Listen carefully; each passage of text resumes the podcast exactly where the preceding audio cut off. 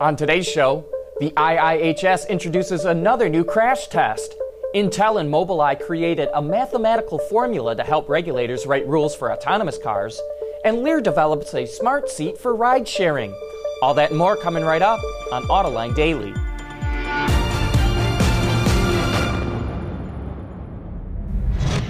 This is Autoline Daily, the show for enthusiasts of the automotive industry.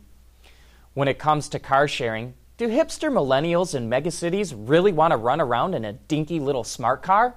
No, they don't. A lot of them would prefer to drive up in a shiny new Mercedes sedan or S U V. Car to Go is the ride-sharing service run by Daimler. It doubled its customer base in cities where it added four-door Mercedes-Benz C L As and G L As to its fleet, not just two-door smart cars. Car-sharing services look like they're really starting to catch on as well. Car to Go has two point eight million users globally and nearly a million in North America, but the service is not yet profitable. Bloomberg reports that Car to Go lost money in twenty fifteen, the last year that Daimler said anything about its finances. Even so, B M W is talking about merging its car-sharing service with Car to Go, and Car to Go says it's open to collaborating with other car-sharing services like Zipcar and Peugeot's Free to Move. As we talked about yesterday, the days of the internal combustion engine could be numbered.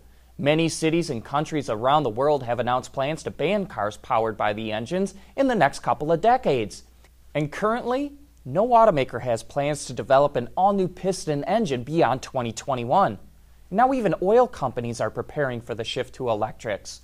Bloomberg reports that Shell opened its first rapid charging point for electric vehicles at three gas stations in the U K. By the end of the year, the charging stations will expand to seven locations. And gas stations are already falling out of favor in Britain. There's currently more than eight thousand, but they're closing at a rate of one hundred per year, and by twenty thirty-five, the number could drop to six thousand. At the same time, Bloomberg analysts say that by twenty thirty, E V sales could account for one out of every twelve sales in the U K, up from one out of every two hundred today. We'll be back with more right after this. Autoline Daily is brought to you by Bridgestone Tires, your journey, our passion. Dow Automotive Systems, advanced materials that deliver better results. Lear, a global leader in automotive seating and electrical systems. And by Hyundai, better drives us.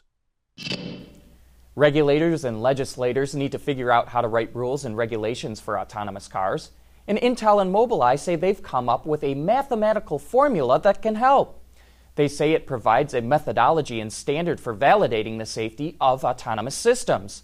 By setting up rules to evaluate an accident involving an autonomous car, investigators can quickly determine who's at fault. For example, if an autonomous car is surrounded by other cars and one of them cuts off the autonomous car, then clearly the autonomous car was not at fault. And while this is a simple example, the formula actually takes into account much more complex situations. If you'd like to read more about it, check out the link in the report in today's transcript at our website, or look for the link in the description box below. The other day we showed you how Lear's INTU Intelligent Seating can improve comfort and the driving experience, but it goes beyond customizing a seat for a personal vehicle. The supplier is showing how it can also be applied to ride-sharing, rentals, or even taxis.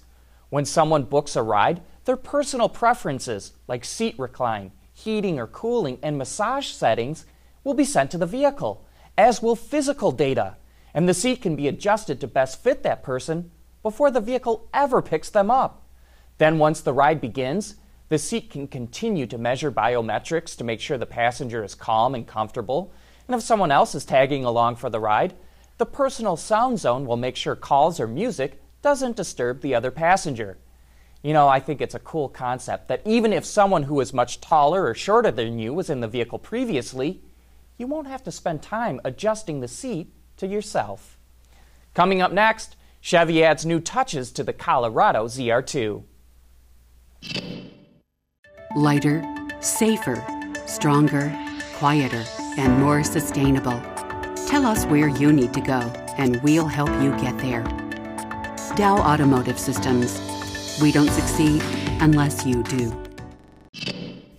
Back in twenty twelve, the Insurance Institute for Highway Safety introduced the driver-side small overlap test, where it crashes a vehicle into a barrier at forty miles per hour with just twenty-five percent of its front end hitting the barrier.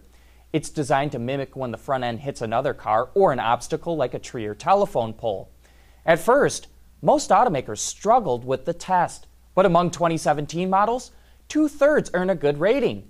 And now the I I H S is applying that test to the passenger side of the vehicle. And this time, automakers were better prepared for it. Researchers looked at thirteen midsize sedans, and ten earned a good rating. One, an acceptable, and two received a marginal rating.